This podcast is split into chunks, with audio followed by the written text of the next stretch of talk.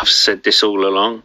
Uh, if we can bring the machine to a halt for a second, make them think twice about shorting another stock, force them to go into other companies instead of shorting stock, then uh, during this period, make them hand in all their chips, call in all their favours to cover, which they are doing at the moment, then we will have won. This will go down in history. It will be taught in future economic classes of how not to short a stock. And this will go down in the history books.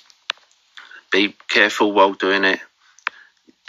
Do not use it as a trend. Do not use money you cannot afford to lose. This is seven.